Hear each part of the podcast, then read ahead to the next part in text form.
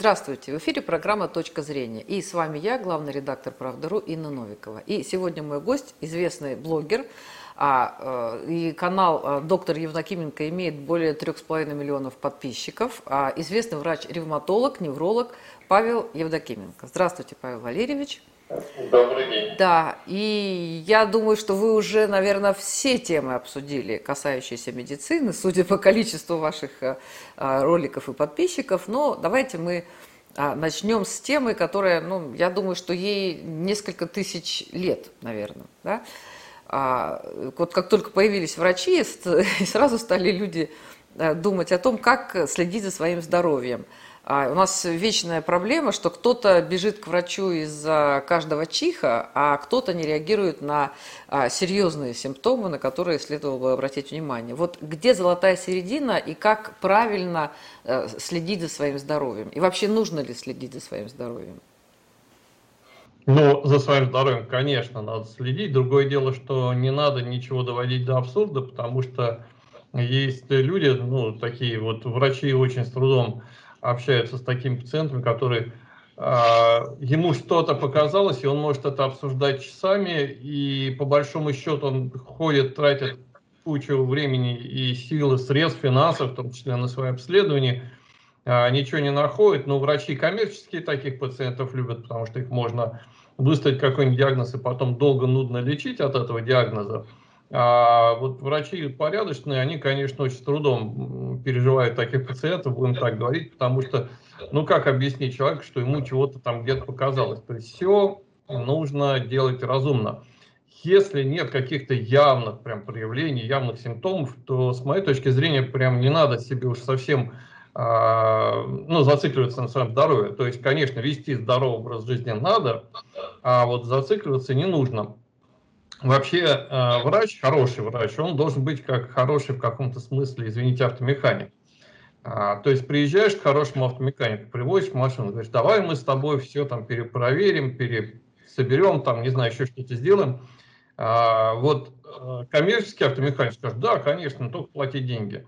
А, хороший порядочный скажет, ездит машина, не стучит, не глохнет, все нормально работает, лишний раз не лезь. Вот я считаю, это и в отношении медицинских манипуляций то же самое. Не стучит, не глохнет, все работает, лишний раз не надо лезть.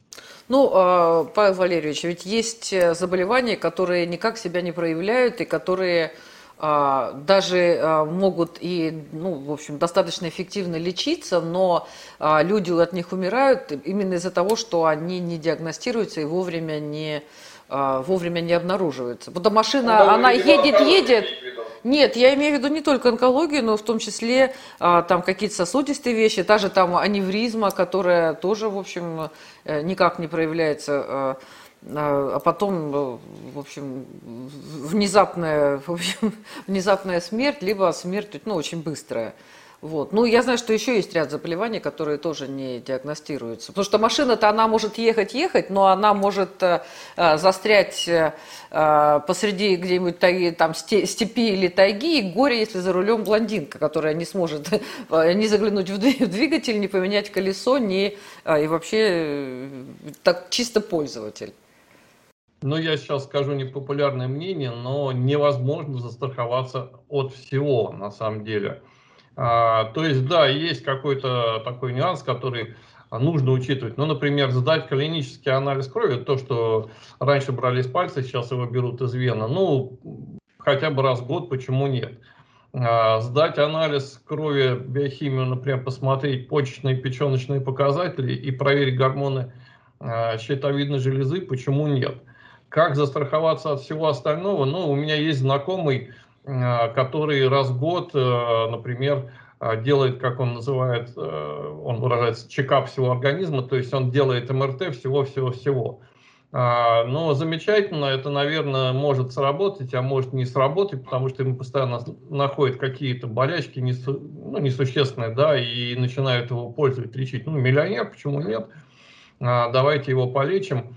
А, поэтому, а с другой стороны, нет никакой гарантии, что вот он раз в год это делает, а у него что-то может вылезти в промежутке, да, например, между этими э, годовыми исследованиями. Поэтому А зацикленность на своем здоровье, с моей точки зрения, это тоже не очень хорошо. То есть это в каком-то смысле повод а, устроить себе проблемы. То есть все должно делаться разумно. То есть я, да, я понимаю, что я не, а, ну, скажем так, не Кощей Бессмертный, да, и что-то может случиться, но я не бегаю себя проверять, да, без особой нужды.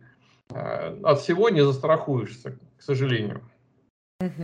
Ну, а вот э, есть ведь какие-то у людей индивидуальные особенности, склонности, какие-то, может быть, генетические, может быть, связанные с образом жизни, с работой, и с местом проживания ну, с питанием, конечно же. Да, вот просто для кого-то, кому-то нужно обратить внимание там, на легкие, у кого-то проблемы с сердцем, у кого-то с суставами. Вот э, а, есть же даже паспорта здоровья. Одно время как-то от них много говорили, сейчас как-то меньше говорят. Но я помню, что они стоят очень больших денег, вот, чтобы сделать такой паспорт. Ну, там, что-то я слышала в пределах тысячи долларов, это минимум.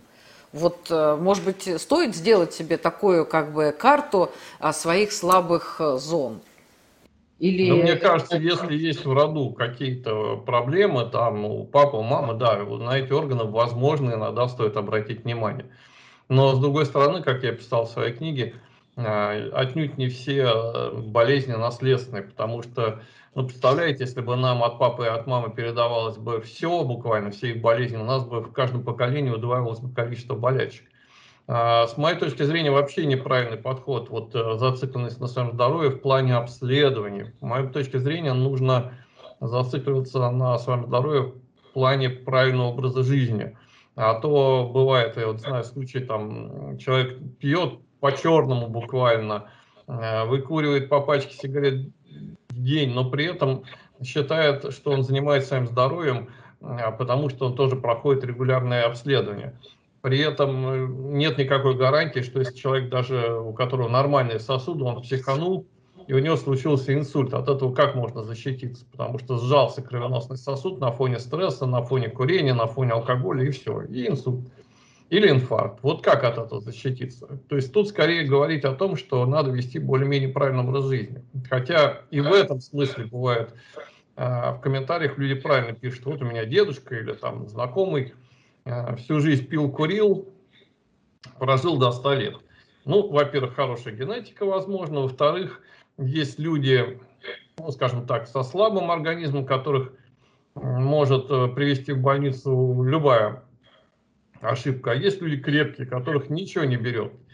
И о чем, опять же, я всегда говорю, еще очень важный фактор, а, чтобы человеку чтобы у него было более-менее хорошее настроение, чтобы он не зацикливался на неприятности, чтобы у него меньше его брали стрессовые дела. И э, очень важный фактор, ну, скажем так, здоровья это жизни, это увлеченность чем-то. Почему вот, например, некоторые известные актеры, режиссеры живут долго и долго сохраняют свою активность? Да потому что им интересно, им это нравится. Вот писатели некоторые живут долго, то есть им нравится создавать миры. Вот я всегда говорю, увлеченность, она улучшает здоровье, как ни странно. Вы знаете, я вспомнила, а, где-то, мне кажется, году в 2014 э, я встречалась, а, а, был Александр Александрович Ежевский, он был министром транспортного и сельскохозяйственного машиностроения еще в Советском Союзе, и он умер, мне кажется, вот э, уже было где-то ему почти 100 лет. И мы встречались, ему было 99 с копеечками, и он выглядел буквально там ну, на 80, на 75 лет, очень такой энергичный. Он только что прилетел из Парижа. Мы встретились с ним в его офисе. Ему было 99 лет. И, э, и он на следующий день должен был лететь в Иркутск. Я сказала, ой, туда же тяжело лететь, 6 часов, э, там ночные рейсы. Он сказал, там ерунда. И я, конечно, спрашивала у него секрет его долголетия. Он сказал, 5D. Э, это дыхание, движение, а, диета, доброта и девочки. Я вам скажу секрет семейный. У меня моя бабушка, вернее, правильно сказать, прабабушка, которую э, я застал, она умерла, мне было э, 17 лет, да, она прожила 102 года, это возможно больше. Почему возможно? Она свой возраст всегда пыталась занизить, потому что дедушка был сильно моложе, она пыталась вот эту разницу между ей и своим мужем уменьшить. Он ее был моложе на 15 лет. Вот. Поэтому они все время его возраст повышали, ее понижали. А, знаю, что вот в сто лет ее фотографировала газета, по-моему, называлась «Сочинская правда», как-то так. А, они жили под Сочи. И что ее а, ключевой, с моей точки зрения, был, ну, скажем так, причиной ее долголетия. Она, конечно, повидала все, что можно. Представляете, родилась при царе, дворянский род, но дворянские, мел, как это называлось, мелкопоместные дворяне, они жили очень небогато. А, вот, а, потом сбежала от своего мужа помещика, вот, значит, с моим мужем, дедушкой, с прадедушкой. А потом революция, гражданская война занесло их куда-то в Казахстан, потом по всей стране их мотало. И вот ее, по большому счету, эмоционально не брало уже ничего. Она была очень спокойна. Это первая причина, с моей точки зрения, долголетия. То есть она ко всему относилась очень философски, как теперь говорят. Второе, она прожила в невероятной любви с, вот, со своим мужем, с моим прадедушкой, да. А, третье, она все время чем-то, хотя вот казалось бы, да, изначально дворянка, но она все время чем-то занималась в огороде, то есть она физически постоянно работала. Но она не делала ту ошибку, которую делают некоторые люди сейчас. Вот на дачах упахиваются до изнеможения. Нет, она работала в меру. Она могла позволить себе бокал вина, в день дедушка делал вино. А, но она жила вот абсолютно спокойной, расслабленной жизнью. И она до 100 лет была совершенно, до своих 102 лет, извините, она была совершенно подвижная. И ушла она из этого мира удивительно, то есть она ну, споткнулась там о корягу, перебил тромб на ноге, поняла, что все, и вот как мне рассказывается, она успела собрать близких, сказала, любимые родные, мне пора, засмеялась и с этим ушла. Ну, вот так вот мне передали это. А, там была еще мистическая часть истории, но я даже не буду ее упоминать. А, так вот, еще раз, почему она до 102 лет сохраняла такую активность? Любовь, спокойствие внутреннее, ее ну, ничего не цепляло так уж сильно. Хотя она была и достаточно ехидненькая в хорошем смысле. Любовь. Ироничная. А? Ироничная. Ироничная, да, ехидненькая. ехидненькая. Вот, любовь, спокойствие и вот постоянно она, кстати говоря, увлеченность была и, да, умеренная физическая активность. Вот я считаю, это ее залог долголетия. То есть человек, который повидал все, его уже ничего не пугало в этой жизни, и вот так она с этим прожила. Ну вот, а, по поводу того, что действительно я согласна с тем, что а, не нужно зацикливаться на своем здоровье, но при этом не нужно о нем забывать.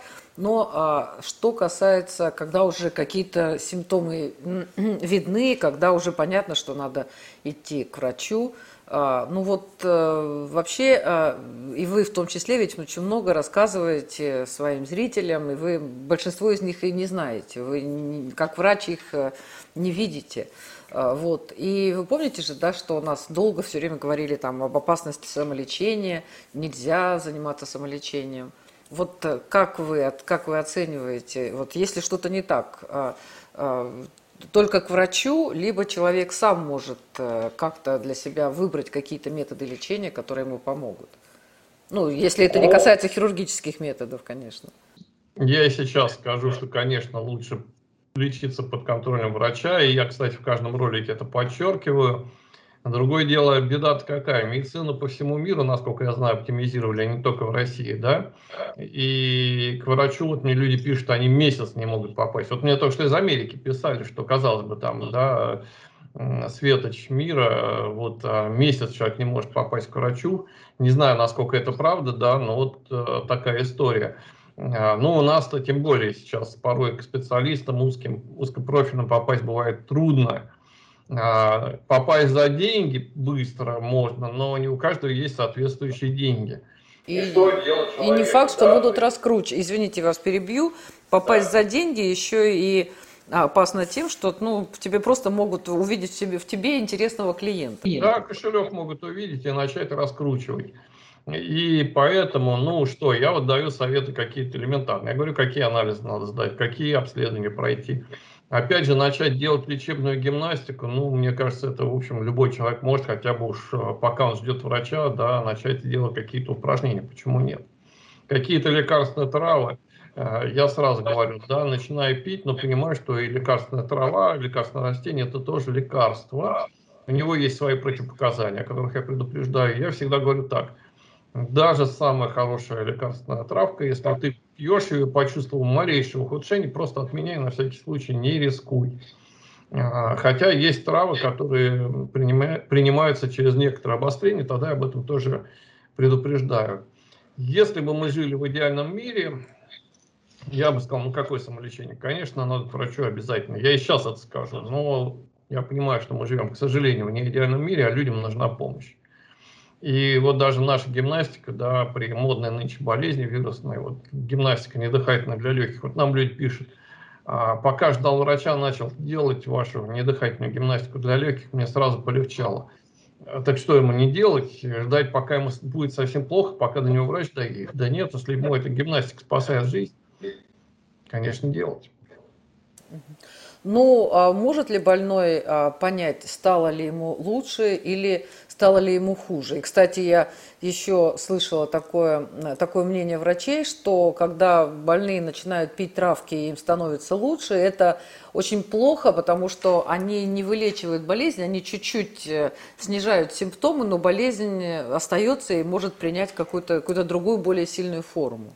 А врачи вылечивают болезнь. Вот ко мне приходят люди, которые принимают сразу по три таблетки от давления, например, и принимают на протяжении там 10 лет, 15 лет, 20 каждый день. Это называется вылечивание болезни. То же самое, просто убирают симптомы. Причем а, порой врачи даже не пытаются разобраться, а почему у этого человека растет давление. Да он может соли ест слишком много, и одно это может привести к повышению давления.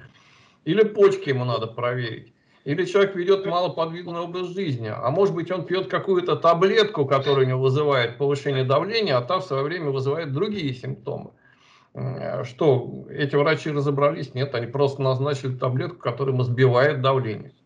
Вот, э, вот, Павел Валерьевич, да, мне на самом деле кажется, что вообще э, огромное, я, я не врач, не претендую, но тем не менее, да, мне кажется, что, конечно же, особенно проблемы, касающиеся давления и сахара, э, вот, ну и там про лишний вес тоже не говорим, они все-таки связаны с питанием, и с тем, что много соли, да, мало воды, много там, мучных изделий, мало овощей, клетчатки. Ну, вот все это известно, и все это знают. Но вот я много раз сталкивалась с тем, что люди не хотят, не готовы и не видят смысла в том, чтобы менять образ жизни. Вот это самое главное для здоровья, да, действительно, там, изменить образ жизни и правильно питаться, и там двигаться, и делать что-то интересное. Но люди считают, что вот таблетка, она обладает какой-то волшебной силой. Ну, либо травка, либо там какая-то другая манипуляция. Вот а, насколько вообще способны, вот вы же общаетесь, да, с вашими зрителями, подписчиками, насколько они вот, э, вот это понимают, насколько они вообще готовы меняться ради здоровья? Не все готовы меняться. И а, вот приведу банальный пример. Да. Я, например, часто говорю, что если мы лечим артроз, там, коленных или тазобедренных суставов, то нет никакого шанса на значительное долгое улучшение, если ты не делаешь лекарственное, извините, лечебное упражнение. Но нету шансов. То есть лечение суставов идет только с помощью специальной гимнастики, это первое, а лекарства и компрессы, не знаю, таблетки, мази, это все остальное уже. Это дополнение к гимнастике в данном случае. И вот свежий пример. Приходит, э, вот так совпало, пришел ко мне мужчина, с третьей стадии артроза, который считается якобы не лечится, да, артроз коленей, и пришла женщина с такой же стадией. Они пришли одновременно, и так случилось, что на повторный прием, я не назначаю повторные приемы слишком рано, я обычно там через 2-3 месяца назначаю повторный прием. Они пришли ко мне тоже одновременно. И мужчина, ну, покаялся, говорит, ну, вы знаете, доктор, я практически не стал ничего пить из лекарств, которые вы мне назначили, но гимнастику делал честно каждый день. Так он прибежал ко мне. То есть у него ноги ему позволили ко мне прибежать. А женщина наоборот, она говорит, ну, я вот все пила, все, что вы делали, и гимнастику только я не стал делать, у меня нет на это времени, сил. Так вот она опять приползла ко мне, считайте, да, она еле пришла, еле передвигая ноги. И я говорю, не будет эффекта, если не будешь делать гимнастику. Но вот женщины не хотят делать гимнастику. Мужчины некоторые тоже, конечно, не хотят, но в целом процент мужчин, которые готовы лечиться упражнениями, он выше. а зато мужчины хуже пьют лекарства. Но вот эта же женщина, когда во второй раз мы с ней обсудили, что ей все-таки нужно делать упражнения, э, и она таки стала их делать, то уже через два месяца она ко мне пришла на хороших таких уверенных, скажем так, ногах, уже нормально дошла до меня. Так что не все готовы заниматься действительно гимнастикой, не все готовы менять образ жизни, но когда человек прижмет, знаете, а, неприятная штука, но ведь боль – это очень сильный учитель. Если у человека какая-то болезнь, которая не болит, ну, бывает диабет, да, например, ну, нету особо ярких симптомов, то человек и не готов что-то сильно менять. А если у него боли, там, например, болит сустав, то хочешь не хочешь придется. Боль – это такой вот учитель.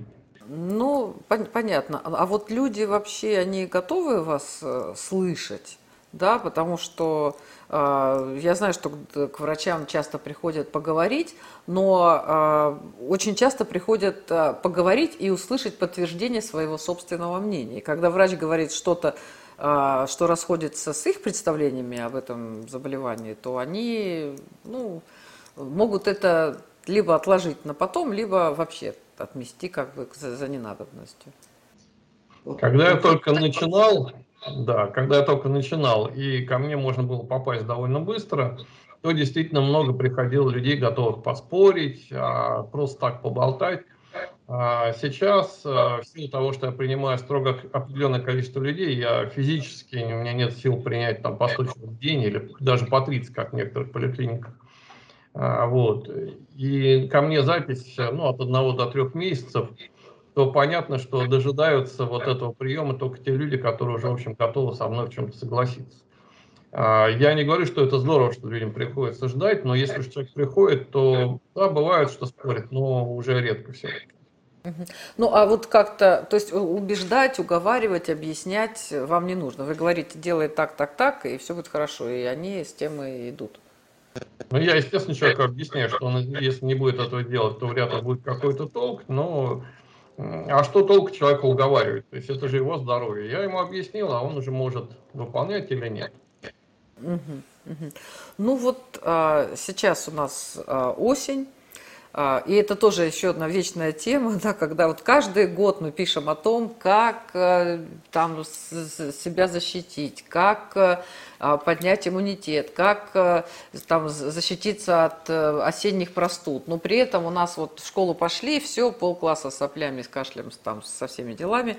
Ну и на работе. И вот сейчас у нас э, вот эта вот вся история идет. И, и а при этом сейчас вот у меня ребенок переболел, а я ей как-то сама назначила, назначила, ну как, что я сама предполагала, витамин D, витамин С, много воды, а, там стоматофитом горло полоскать. Вот. Э, э, цинк еще и тут назначила сама. Значит, пошли в поликлинику, э, врач сказал, это очень много. Это очень много, да, и я думаю, ну вот, наверное, я... То есть сказал, ничего не надо, надо просто вот витамин С и много чая и все, и все остальное ничего не надо. Ну, витамин D еще. Может, может. Ну, витамин D тоже, с моей точки зрения, такая а, тема, которую раскручивают продавцы витамина D, поэтому я глобально не вижу смысла при вирусных заболеваниях как-то так его активно пить. Ну, хочется человек попить, пожалуйста. Но, в общем, витамин С тоже в уверенных дозах, то есть не надо из него делать панацею, хотя определенная польза есть. А, я все время борюсь как раз вот с этими мифами, но э, с ними бороться, похоже, бесполезно. Слишком а, много продавцов витаминов развелось, в частности, которые очень их пиарят, и люди Э, на них массово идет такая, да, наезд. Такой, особенно когда простуда. Давайте, пейте витамины, да-да-да. Вот, поэтому, э, ну, скажем, чем я сам лечусь в такой ситуации, если мы не говорим о модной сейчас... Ну, просто, ви, ну, вот вирус обычный, вот, э, а, просту, простуда, да. Чай с малиной я пью, вот. Опять же, ну и при модной вирусной болезни, да и при гриппе, и при ОРЗ, почему не попить три дня, скажем, очень реально снимает интоксикацию, обычно активированный. А, то есть он реально снимает интоксикацию. Мне люди много раз писали, ой, доктор, какое быстрое облегчение. А, то есть я пью какие-то травки, но чай с малином это по сути универсальный, только его надо с минимумом сахара, а то некоторые туда сахара набухают и весь эффект от малины сходит на нет. А, то есть именно чай с малиной, да, больше жидкости, больше отдыхать, кушайте, не силком себя еду впихивайте, как некоторые зачем-то начинают детей мучить, да, вот давай кушай, деточка, а деточка не может ничего кушать, он болеет, ему плохо, у него организм отпихивается от этой еды. А, то есть в момент вот таких вирусных простудных болезней, остро-респираторных вирусных, как теперь говорят, а, нужно больше слушать свой организм. Не надо себя слишком мучить каким-то активным питания. Да? Вот на этапе выздоровления уже надо будет кушать побольше, а в момент болезни не до того, организм сам отпихивает. Ну, на самом деле я знаю, что вообще, когда человек болеет, ему лучше меньше есть, потому что тогда силы организма идут на выздоровление. А нет, нет такого понятия меньше есть. Надо слушать свой организм. Бывает, что вот при модной вирусной болезни, наоборот, у некоторых людей аппетит просыпался. Да им надо было больше, у них организм требовал. Поэтому еще раз, прислушивайтесь в этой ситуации к своему организму. А нужно только вот э, в ситуации, когда какие-то простудные заболевания, или вообще во всех ситуациях нужно слушать свой организм? Не могу сказать, что во всех ситуациях это сработает, потому что взять, например, а, ну, среднестатистического человека. Есть масса людей, которые подсели как на наркотик, на сахар, на сладкое, на конфеты. Это же ненормально, но человеку хочется. Ну, что ему здесь слушать, да, вот я ему скажу, слушай свой организм. Он скажет, а мне организм диктует, чтобы я конфеты ел пачками. А, ну, вот. Ну, а вот что делать, кстати, да, вот на самом деле, особенно молодежь, это же, вы говорите, конфеты, это такая целая индустрия мусорной еды, которая э, очень, в, очень э, вредна, это все эти хот-доги, сосиски, а, вот куча-куча, ну, уличная еда, вот эта гадость, да, вся, но при этом там а, то ли там что-то содержится, что она притягивает людей, и они хотят это есть, и даже, ну, у меня была там знакомая девочка, у нее мама очень хорошо готовила, сидела дома, домохозяйкой, и у них уж такие были всякие деликатесы дома, она говорила, вот я э, болею, если я в день не съем какую-нибудь вредную еду. Вот ну, как... Вкуса начнем с этого, что, да? Что делать? И для молодежи это на самом деле, а, ну вот люди более старшего поколения, они не едят это все так. А для молодежи это гораздо да, гораздо более распространено. Не будет какого-то универсального совета. Я для себя, ну, мы в семье решили так, мы просто это не покупаем. А, не покупаем, да, у тебя есть, когда у тебя лежит в холодильнике что-то такое, ты подходишь, открыл дверцу, о, вредно, но скушаю. А когда ты этого не купил, ты открыл дверцу, а там в холодильнике почти пусто. Ну а ладно. Пошел и купил. Ребенок вот пошел и купил. Ну, ребенок, подросток, там, студент. Ну, Что пока делать? он здоров, мы с этим ничего не сделаем, а если уж, боже упаси, заболеет, тогда уже будем его убеждать, чего ему можно, чего нельзя. У меня ребенок, а, когда заболел диабетом первого типа, считается, что он не вылечивается. Я и сейчас скажу, что практически не вылечивается диабет первого типа. Но поскольку там все очень быстро было схвачено, прям буквально в первые три дня, а, то ценой полутора лет его невероятно, я не думал, что у меня ребенок такой способен, но невероятно трудоспособие в плане специальной лечебной гимнастики, изменений питания, а, вот он с этим справился, хотя вообще считается, что это нереально. Еще раз, я бы не смог его а, убедить а, это делать, он сам себя убедил, поэтому ко мне спрашивают, ну возьмите моего ребенка, вот вылечить его от диабета первого типа. Да ни за что. Я никого не смогу вылечить, это только сам человек, и то в первые, ну, буквально 3, не знаю, 5 дней, если мы говорим о диабете первого типа, потому что есть второй тип, там все проще. А, так вот, еще раз, ребенок у меня, сын, ему было в тот момент 15 лет, насколько я помню, да, а, вот э, сам тут же сменил свое питание. До этого он там ел, собственно, ну, чтобы нас не засудили, я не буду называть э, печенье, которыми он заработал диабет. Он ставил рядом с компьютером бутылку огромную колы. воды, да? Колы не будем называть какую именно колу, да, э, брал с собой пачку этих печений, вот, и в течение часа это съедал. И так пару раз в день. Вот это называется обед диабетика, да. Но ценой этого было, что потом полтора года он сладкого вообще практически не ел. Вот. А если съедал какую-то печенюшку, то тут же бежал с первого на двенадцатый этаж, чтобы вот это все согнать сахар, да, и я сам удивлен, что он смог это победить.